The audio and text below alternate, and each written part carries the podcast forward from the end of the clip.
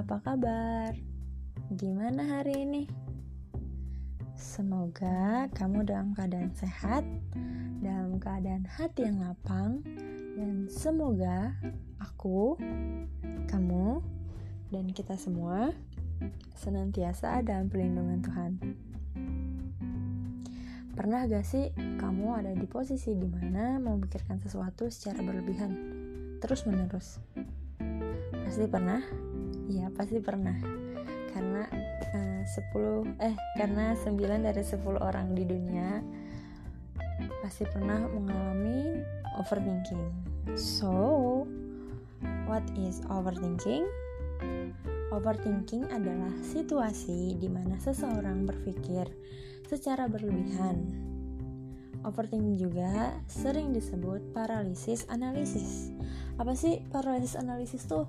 Paralisis analisis adalah situasi di mana seorang individu atau kelompok tidak dapat bergerak maju dengan keputusan sebagai akibat dari analisis data yang berlebihan atau terlalu banyak memikirkan sesuatu atau masalah gitu kan. Nah, orang yang overthinking ini biasanya disebut overthinker ciri-cirinya overthinking itu kayak gimana sih?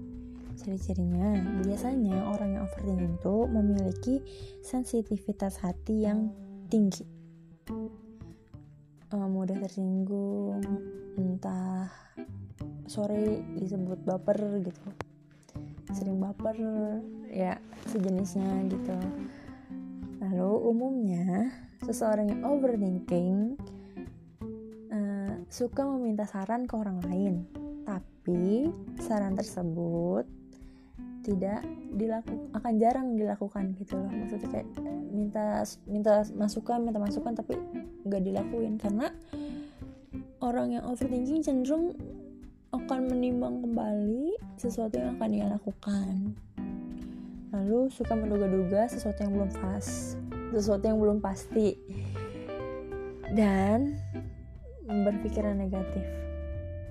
Juga berfokus dengan kekurangan diri sendiri memikirkan sesuatu yang belum terjadi.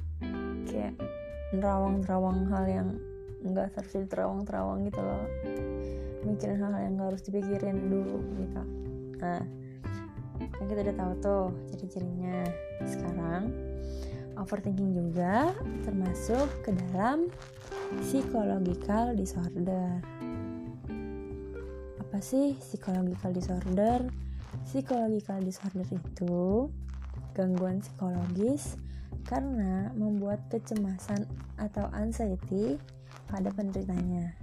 Seseorang yang memiliki kecemasan berlebih dapat menimbulkan sakit fisik. Nah, jadi orang yang overthinking biasanya akan berpengaruh pada uh, daya tahan tubuhnya pasti teori-teori tentang uh, kesehatan tubuh dengan mindset korelasinya tuh sering banget kita dapat di berbagai macam artikel kesehatan jiwa atau di berbagai macam artikel-artikel yang membahas tentang kesehatan pikiran psikologi dan segala macam. Itu banyak banget. Emang uh, ahli-ahli menyebutkan bahwa kesehatan diri daya tahan tubuh kita juga berpengaruh pada bagaimana kita berpikir, bagaimana hati kita dan otak kita berjalan, bagaimana kita memanage hati, memanage, memanage otak, dan akan berpengaruh pada kesehatan tubuh. Hamka dalam bukunya, dalam salah satu bukunya menyebutkan bahwa pikiran yang sehat adalah pribadi yang sehat. Maksudnya gimana? Maksudnya kalau uh, mindset kita udah baik, otomatis kesehatan fisik kita tuh kita pun akan mengikuti gitu. Dan teori ini pernah uh, aku buktikan sendiri dengan kesehatan badanku ya. Aku adalah salah satu orang yang menderita mah juga dispepsia syndrome. Jadi tahu kan di, uh, ya oh ya dispepsia syndrome itu di mana kondisi pencernanku kurang baik karena beberapa hal ya kalian bisa googling tentang dyspepsia syndrome atau tentang mah tersendiri. Jadi oke okay, jadi dyspepsia itu eh, keadaan perut kita cenderung selalu merasa penuh. Walaupun nggak keisi gitu walaupun kita nggak makan sama sekali dan kadang sampai panas ke kerongkongan gitu kan. Dan itu yang aku alamin kalau dyspepsia aku lagi kambuh. Jadi uh, susah makan cuma bisa minum dan perut sakit nggak enak ngapa-ngapain. Nah kalau udah kayak gitu tuh gimana sih cara balikinnya? Aku dan cara healingku tentang uh, sakitku adalah membiarkan diriku untuk enjoy. Inhale exhale tarik nafas buang nafas enjoy bikin pikiran tenang uh, keluarin semua hal-hal negatif masuk masukin positif kelola pikiran dan lama-lama uh, akan reda maksudnya rasa sakit itu akan reda. Dan udah dari SMA ya kalau aku kambuh kalau aku kambuh mah bukan di kan aku dispepsia tuh baru dapat vonisnya belum lama ya. Jadi aku mah udah lumayan bertahun-tahunan. Dan biasa tuh aku kalau mah sampai pingsan segala macam kayak yang cukup parah mahnya. Dan setiap kali aku ke dokter atau setiap kali aku diobati dengan orang-orang yang emang expert di bidangnya hal yang pertama mereka lakuin tuh bukan ngecek keadaan tubuh segala macam mereka tuh pasti akan nanyain ehm, makan apa atau gimana? Terus tuh mereka nggak akan nyuruh aku ngapa-ngapain. Pasti mereka cuma suruh tarik nafas buang tarik nafas buang relax tenangin pikiran enjoy bawa enjoy aja gitu. Udah tenang tidur nanti bangun tidur enak gitu. Jadi kayak lama-lama tuh otakku keset kalau misalnya aku uh, dispepsia aku atau enggak mahku kambuh hal yang akan aku lakukan adalah cari ruang yang agak kosong dari orang-orang bikin tenang diri uh, terus enjoy terus healing dengan cara ya tarik nafas buang nafas minum segala macam. Kalau udah tenang uh, lama-lama akan reda dengan sendirinya gitu. Jadi uh, pikiran kita mindset kita itu berpengaruh juga sama keadaan badan. Kalau seandainya um, aku kambuh dan aku nggak nggak ngelakuin healing itu aku nggak ngelakuin hal yang bikin aku relax tuh aku malah ngerasain mah itu. Kan mah tuh kalau kerasa sampai perih banget sampai kayak diapain ya? Ya pokoknya sampai uh gitulah rasanya tuh gak enak banget. Cuma kalau misalnya dirasain lama kelamaan malah makin sakit malah makin perih. Jadinya kalau mindset kita jelek lama-lama akan terus jelek jelek jelek jelek terus. Kalau misalnya kita berpikiran bahwa badan kita ini sakit di mindset kita udah keset kita sakit kita akan sakit. Kalau misalnya mindset kita kuat kita sehat kita sehat kita sehat kita sehat otomatis kita akan sehat dengan sendirinya. Kayak gitu. Nah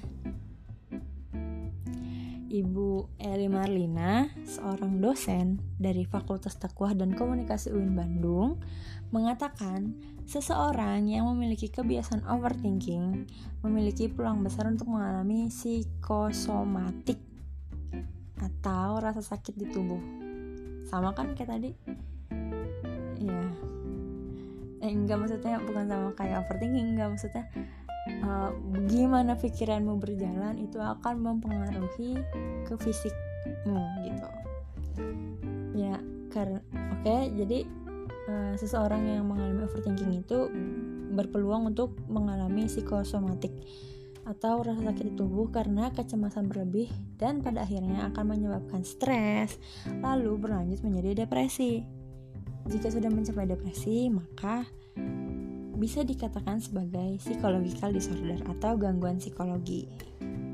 Nah, overthinking ini juga berpengaruh pada produktivitas dan kreativitas kita loh maksudnya ya jadi lama-lama orang yang overthinking itu kreativitasnya akan menurun produktivitasnya akan menurun. Karena kalau overthinkingnya dibawa ke jalur yang negatif gitu kita uh, kita bukan kita seseorang itu akan mengalami kecemasan uh, hilang gairah hidup depresi segala macem ya jadinya ya itu uh, kalau overthinking itu dibawa ke hal yang negatif pasti jadinya akan negatif terus. Kalau dibawa ke yang positif sih bagus. Cuman kebanyakan overthinking itu lebih mengacu pada hal-hal yang negatif kayak gitu.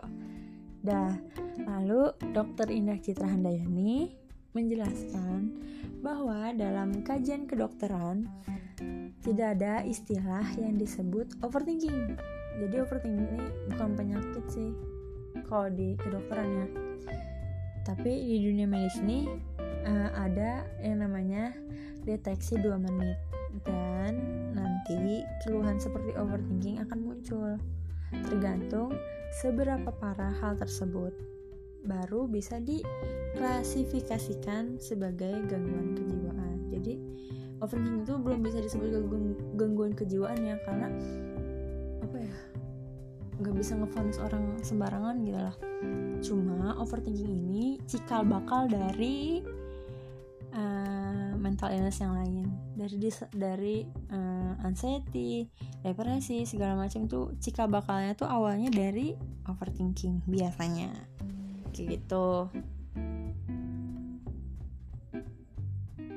Nah overthinking ini selain mempengaruhi kesehatan kesehatan fisik tentunya ya juga mempengaruhi mental emosional juga menyebabkan gangguan tidur, perilaku, emosi, pikiran, dan perspepsi, pers, persepsi persepsi akan berdampak buruk bagi kesehatan.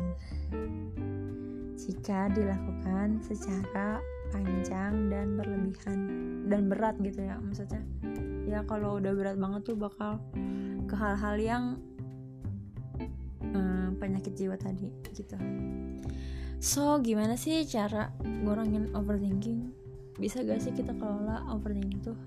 Pastinya bisa nggak ada yang bisa. Insya Allah pastinya bisa semua gitu. Caranya adalah dengan support system. Itu butuh banget. Kita butuh yang namanya support system. Kita butuh orang lain. Uh, paling enggak kalau kamu nggak dapat orang lain kamu ada pegangan gitu. Tentunya sebagai seorang yang beragama aku akan menyarankan kamu untuk berpegang teguh pada Tuhanmu gitu.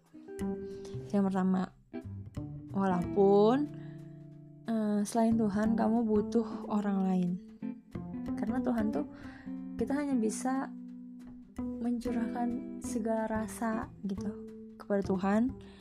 Tapi Tuhan nggak bisa langsung respon. Maksudnya kalau manusia kita curhat ke manusia eh, akan ditanggepin. Kalau Tuhan tuh sifatnya nggak langsung ditanggepin entah nanti lewat kejadian apa atau apa gitu cara nanggapnya nggak bisa langsung gitu loh. Kayak gitu.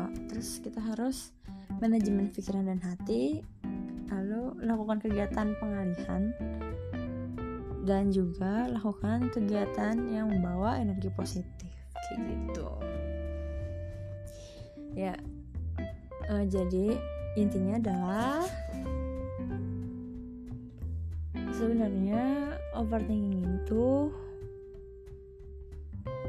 uh, bisa negatif bisa positif tergantung kadarnya. Kalau kadarnya berat dan mengacu pada penyalahan diri sendiri itu otomatis akan berkonotasi negatif.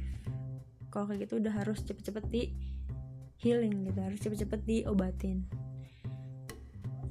Kalau sebenarnya nggak semua yang overthinking itu buruk ya maksudnya ada juga beberapa overthinking yang emang positif juga ada ya itu balik lagi gimana mindset kita ngejalaninnya sebenarnya. Cuma kan uh, manusia itu keadaan mentalnya beda-beda. Keadaan jiwanya tuh nggak sama. Kadang ada yang stabil banget ada yang lagi down banget. Nah yang ditakutin adalah overthinking itu datang pas orang lagi down banget gitu. Itu tuh bisa sampai ke stres. Nanti dari stres sakit. Ya ya apa sih? Efek efek pertama dari overthinking itu paling pusing ya migrain gitu maksudnya sakit kepala lah itu tuh efek ter teringan ya mungkin. Cuma terberatnya ya itu bisa sampai depresi. So guys uh, ayo sama-sama kita healing diri kita sama-sama. Bukan healing sorry. Ya maksudnya kayak ayo kita apa ya ayo kita mencoba untuk memanage diri kita jadi lebih baik ayo sama-sama kita coba untuk lebih berpikir positif. Dan pastinya hidup tuh nggak selamanya akan berjalan dari A sampai Z secara berurut. Pasti bisa aja dari A ke D ke B ke J gitu. Maksudnya nggak selamanya akan konsisten nggak selamanya akan balance. Pasti ada naik ada turun ada down ada up. Dan itu adalah hal yang pasti dalam kehidupan. Hidup tuh nggak akan selalu nggak akan selalu manis pasti ada pahitnya. So uh, tentang kehidupan itu adalah gimana caranya kita ngebawa diri kita untuk tetap menerima apa yang telah terjadi apa yang belum terjadi dan memaafkan segala yang telah terjadi. Karena kunci dari semuanya adalah penerimaan. Kalau kita udah udah kita udah pak kita udah tahu, udah mengakui dan menerima, itu kita udah aman. Setelah menerima, otomatis akan ada uh, alur selanjutnya, yaitu entah memaafkan, entah berbuat yang lebih baik gitu.